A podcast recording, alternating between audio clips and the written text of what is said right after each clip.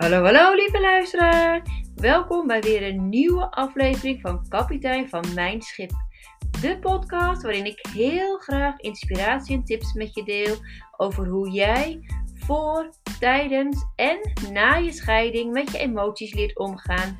Hoe aan de relatie met je kinderen te werken en te begeleiden tijdens deze fase van jullie leven. En hoe jij weer stapt in jouw mooiste toekomst. Ik heb er weer super veel zin in. Let's go! Hallo, welkom terug bij een nieuwe aflevering van Kapitein van Mijn Schip. Zoals je weet, het, het gezegde: voorkomen is beter dan genezen. Dat is altijd zo. En hoe zit het dan met boosheid?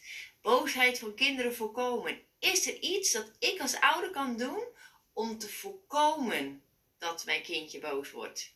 Ja, er zijn zeker dingen die jij als ouder kunt doen om te zorgen dat je kindje niet of niet minder snel boos wordt. Absoluut. Ik ga er een aantal met je doornemen, zodat je voor jezelf na kunt gaan van, oh ja, ah, dat doe ik al wel heel goed. Oh, nou, oh, dat zou ik nog eens kunnen proberen.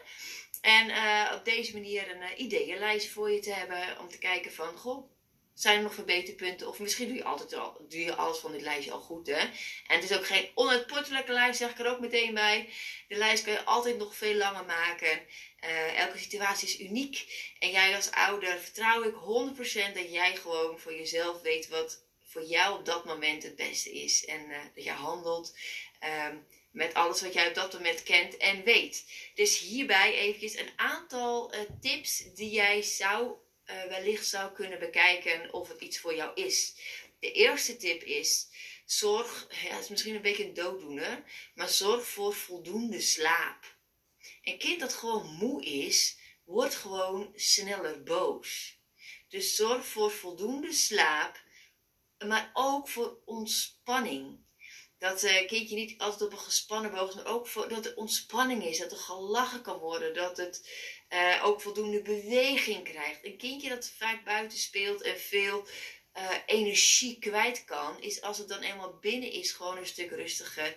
En uh, heeft ze energie kwijt. En op een gezonde manier kunnen uiten. Um, waardoor het ook gewoon minder snel boos zal worden. Dus voldoende slaap en beweging en ontspanning zijn heel belangrijke dingen. Dus daar kan je sowieso naar kijken. De volgende tip is: uh, zorg voor op tijd eten en drinken.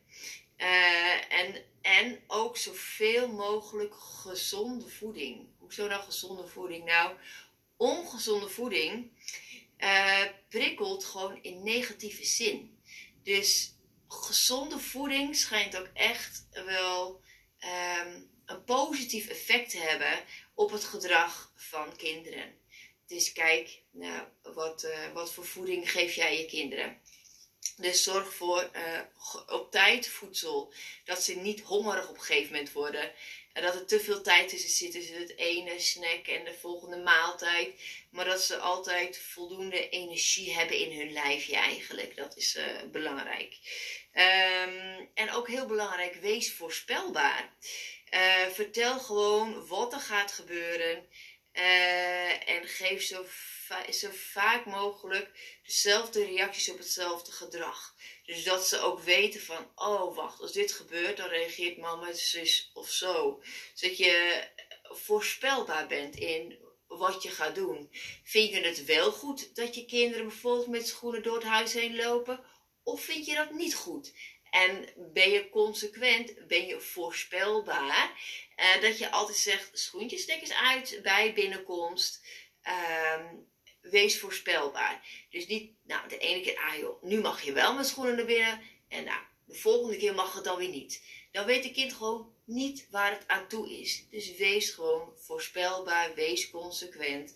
En um, als je de ene keer wel goed vindt dat het met de schoenen en de andere keer niet, snapt kind niet. Dus alsjeblieft, wees voorspelbaar. Dat is gewoon belangrijk. Goed, de volgende. Bied structuur en regelmaat. rondom vaste moment als eten en naar bed gaan. Dus uh, vaste rituelen als uh, een verhaaltje voor het slapen gaan.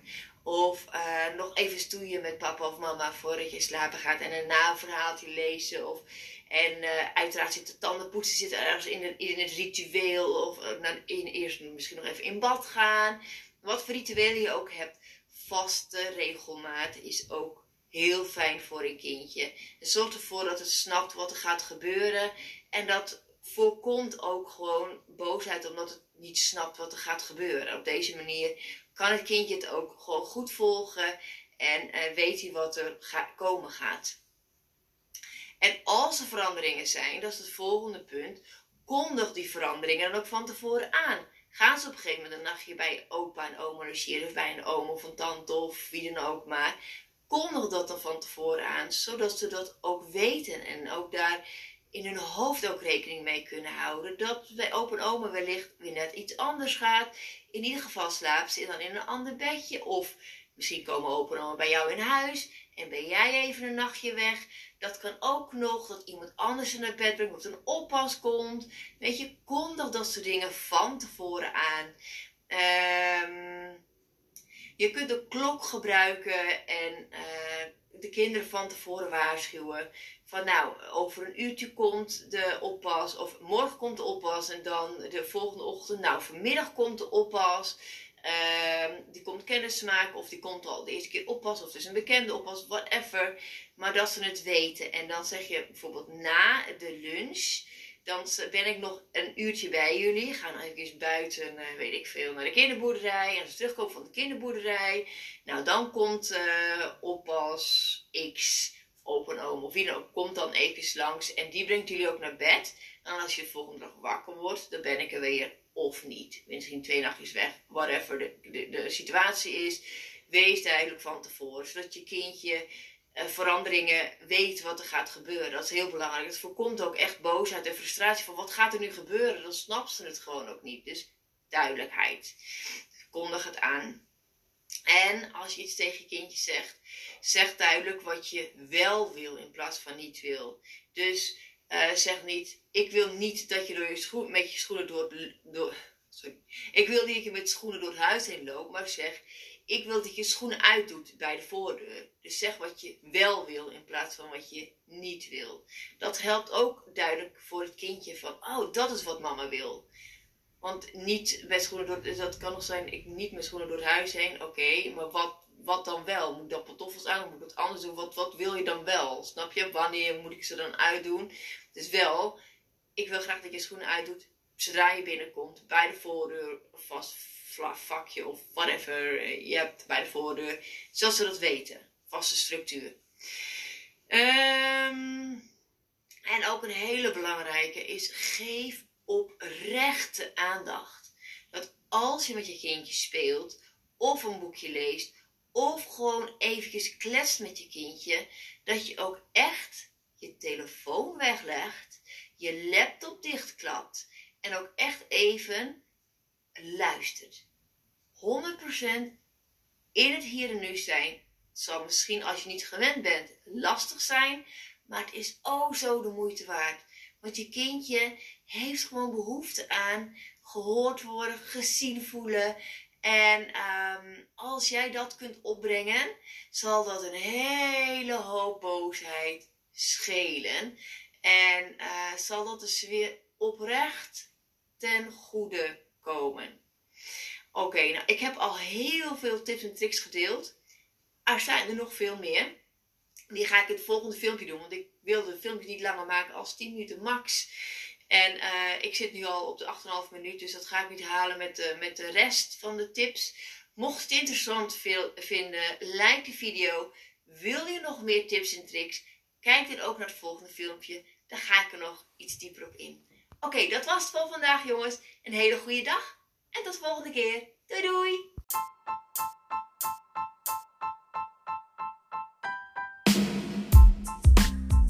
Dankjewel voor het luisteren. Ik hoop dat ik je heb kunnen inspireren en laat mij vooral weten wat het voor je heeft betekend. Mocht je de podcast waardevol en interessant hebben gevonden, deel hem dan alsjeblieft. En voor alle gratis content zou je dan alsjeblieft één dingetje willen doen. En dat is mijn podcast een review geven op Spotify. Dat ik beter bereikbaar ben voor anderen. Alvast super bedankt voor je hulp en tot de volgende keer.